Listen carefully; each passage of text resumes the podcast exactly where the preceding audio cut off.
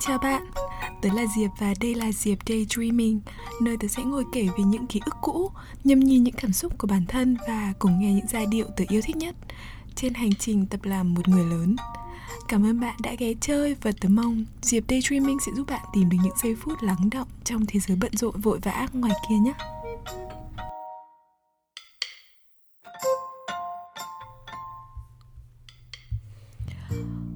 Hôm nay là một ngày chủ nhật rất bình thường.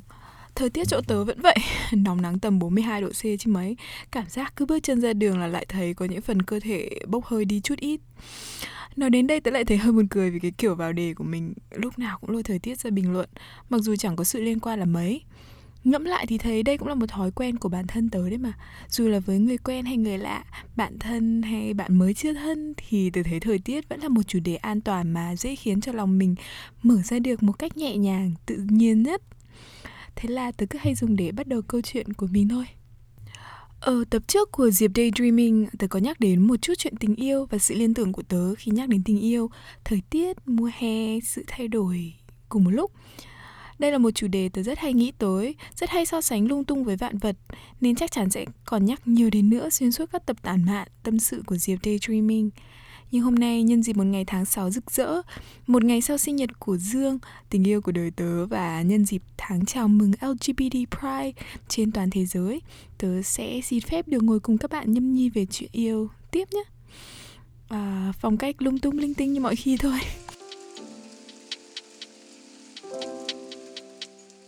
Tớ được sinh ra trong một gia đình mà tình yêu ít khi là một chủ đề được nhắc tới trong bất kỳ cuộc hội thoại nào.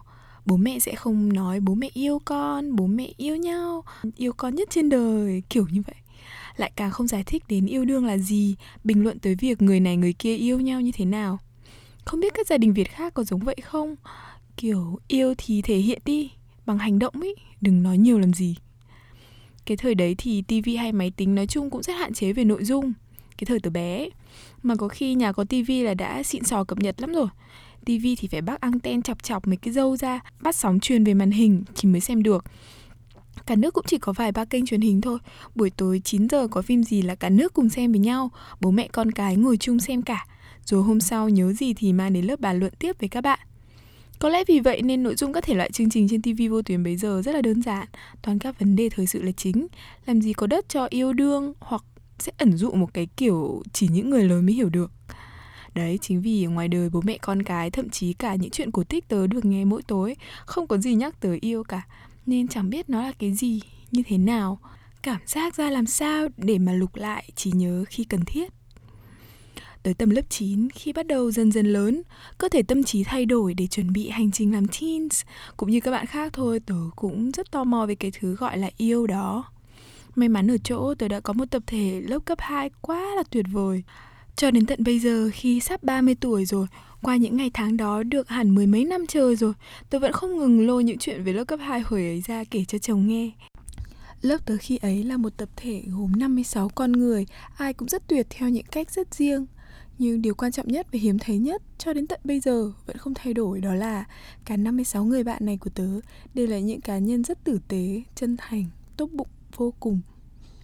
Chắc các bạn đang tự hỏi, ô, cái này thì liên quan gì đến chuyện tình yêu, tình đương cơ chứ? Theo tớ thì là có, rất liên quan là đằng khác. Việc những người bạn hàng ngày xung quanh mình sống là chính mình, rất chân thật, rất giản dị, rất tình cảm, đã là tiền đề siêu vững chắc và bất ngờ, giúp tớ dần hiểu về cái thứ tình yêu to lớn, vĩ đại của người lớn qua những giá trị gần gũi nhất. Một tình yêu không màu mè, không vật chất không phải để phô diễn. Một tình yêu lấy những cảm giác vui vẻ ấm áp lên làm trọng. Tôn trọng bản chất cái tôi của lẫn nhau một cách rất tự nhiên nguyên thủy. Một tình yêu lấy tình bạn làm nền móng làm cơ sở để mình cứ dựa vào đó mà yên tâm tin tưởng tự tay xây lên bất kỳ những loại tượng đài tình yêu nào khác to lớn hơn. One, two, one.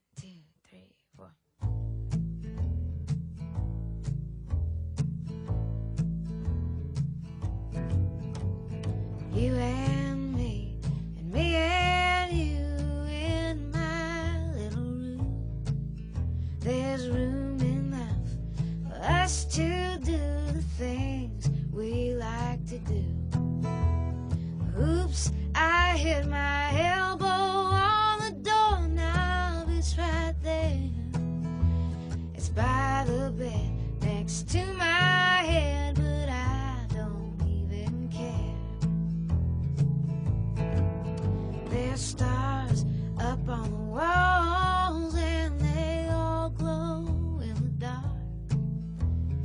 we can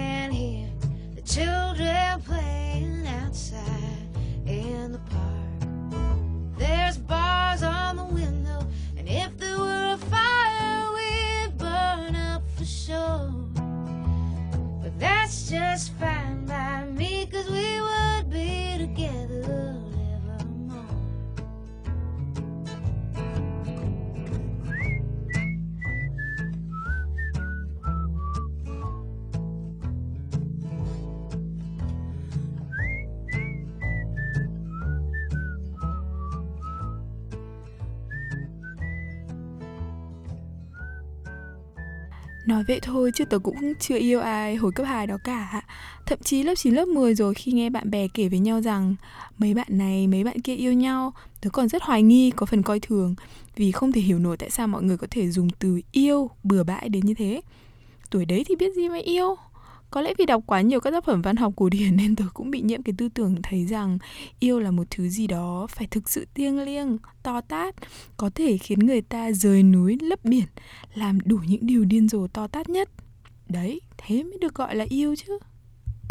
Giờ lớn rồi, sau khi bôn ba vài lần kiếm tìm tình yêu và có đủ khá khá trải nghiệm dắt túi cho chính mình Tớ nghĩ mình cũng đã dần hiểu yêu là thế nào Hoặc ít nhất là có cho mình một định nghĩa riêng cho nó. Nó vừa là một tập hợp các cảm xúc khác nhau Mang những hình hài, kích cỡ khác nhau Có những góc cạnh, màu sắc khác nhau Tùy thuộc vào việc bạn yêu ai Tới mức độ nào rồi. Tất cả đều rất khác biệt. Yêu nhau người với người là một kiểu Giữa bố mẹ với con cái một kiểu con cái yêu bố mẹ lại một kiểu khác. Rồi sẽ có yêu từng món ăn yêu từng nơi trốn yêu bản thân yêu vạn vật. Ví dụ nhẹ để thấy yêu có thật là nhiều kiểu mà giống từng khung hình của cái kính vạn hoa vậy. Dưới mỗi góc nắng lại mang những màu sắc khác, trên mỗi bàn tay người xoay lại đem một hình hài khác. Chỉ biết là đẹp thật, chứ không ai chỉ cho ai được lại chính xác hình mình thấy nó thực sự như thế nào. Tôi cũng hay thắc mắc với dương rằng, thỉnh thoảng em cũng thấy tiếc đấy. Vì trước khi yêu anh không thử trải nghiệm yêu nhiều người khác xem nó ra làm sao, có gì hay. nói đùa thôi, chứ với cái tính sợ thay đổi như tớ, chắc có cho thêm nhiều tiền tớ cũng không dám đi thử thêm yêu ai nữa. Không biết có phải tại vì tớ là một đứa siêu hướng nội, có nhiều điều tự ti về bản thân hay không, mà những giai đoạn đầu của một mối quan hệ bất kỳ, tớ đều luôn thấy lo lắng nhiều hơn là hứng thú, hào hứng. Lo lắng vì mình không như kỳ vọng của người ta, lo lắng vì chỉ một hành động nhỏ không vừa ý gì đó mà hai bên sẽ không bao giờ cho nhau cơ hội gắn bó tiếp tục nữa đi đến kết thúc lãng xẹt, kiểu kiểu vậy. Chính vì thế nên tớ không đánh giá nhiều những người có tình trường dày đặc, mà có phần còn hơi ngưỡng mộ nữa, vì họ có khả năng sống hòa hợp với thật là nhiều mảnh ghép khác nhau. Chắc có lẽ qua mỗi mối tình như thế, họ sẽ phần nào phải tự gọt rũa chính bản thân mình để có thể vừa vặn với những mối quan hệ mới. Rồi khi rời đi, chắc sẽ không là bản thân phiên bản nguyên thủy trước khi bắt đầu nữa. Cái nào tốt hơn tôi cũng không rõ mình đều phải chấp nhận thôi. Và cũng có lẽ chính vì mỗi mối tình với mỗi người mang một màu sắc rất khác biệt như vậy, nên chẳng thể nào bắt người ta so sánh được rằng yêu ai nhiều hơn, tình yêu nào đáng nhớ hơn, đặc biệt hơn được. Chắc là thế đấy nhỉ?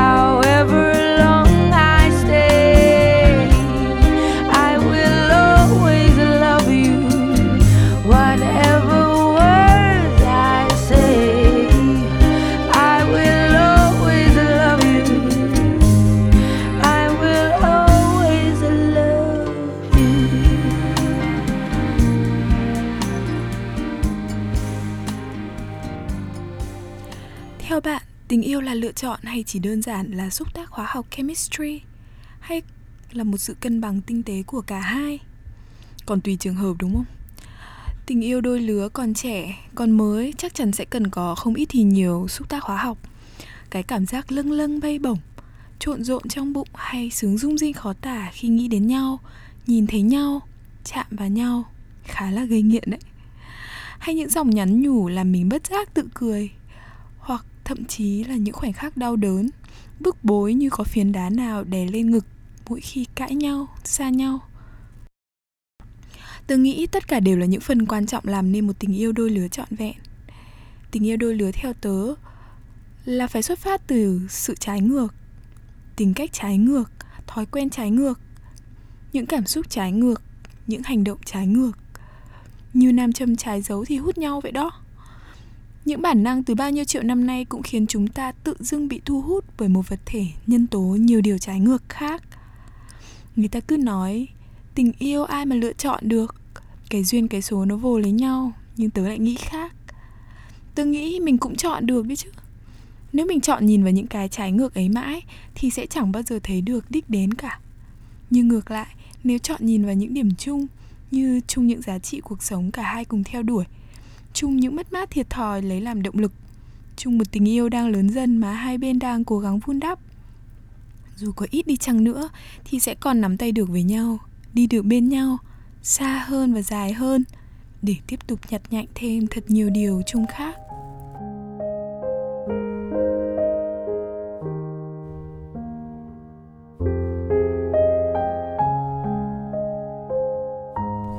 Tớ luôn có một niềm tin rằng yêu là yêu. Và một tình yêu khỏe mạnh xuất phát từ hai trái tim khỏe mạnh. Hai con người khỏe mạnh sẽ giúp cho đời thêm tốt đẹp. Bản thân tớ được sinh ra đã có nhiều điều may mắn. Một trong số đó là việc chưa bao giờ phải tự hỏi hoặc bị hỏi mình là ai, là cái gì để yêu phải được yêu vô điều kiện bởi bạn bè, bởi gia đình hay bởi bạn đời. Đơn giản, đúng không? Vậy mà nhiều người lại không có cái may mắn đó như các bạn lgbt chẳng hạn yêu là một hành trình dài đi tìm bản thân, đi tìm cảm xúc, mà trên chặng đường đó mỗi người vẫn phải bôn ba lăn lộn, thay đổi, cọt rũa con người và học cách yêu chính bản thân mình. Yêu bản thân theo tớ mới là hành trình dài và khó khăn hơn tất cả. Có yêu bản thân với một tình yêu khỏe mạnh thì mới tìm được và xây đắp được một tình yêu đôi lứa khỏe mạnh. Hay các tình yêu khác khỏe mạnh. Chẳng biết yêu là gì hình thù ra sao, cụ thể từng bước thế nào. Nhưng khi cảm thấy, chắc chắn tớ hay bạn đều có thể nhận ra được. Không định nghĩa được nhưng tớ tin, về yêu, tớ hay bạn đều biết cho đi như thế nào. Vì là người việt mà, dù sao mình hành động cũng dễ hơn nói ra, đúng không? Nên nếu có thể lựa chọn, hãy nhớ và cho đi một chút tình yêu một chút bao dung để ai đó ngoài kia có thể cất bước nhẹ nhàng hơn trên hành trình tìm tình yêu của chính mình nhé Cảm ơn bạn đã dành thời gian lắng nghe podcast thứ hai của Diệp Daydreaming. Hãy để lại một lời nhắn cho tớ qua Instagram Diệp Daydreaming, email cho tớ tại diệp.daydreaming@gmail.com về bất kỳ điều gì bạn đang nghĩ ngợi, muốn được kể. Và để khép lại tập podcast này, tớ mời bạn cùng nghe một bài hát mang tên Yellow. Theo tớ là một bài hát tuyệt đỉnh khi nhắc đến sự mơ hồ nhưng đồng điệu, khi phải định nghĩa hai chữ tình yêu nhé. See you later.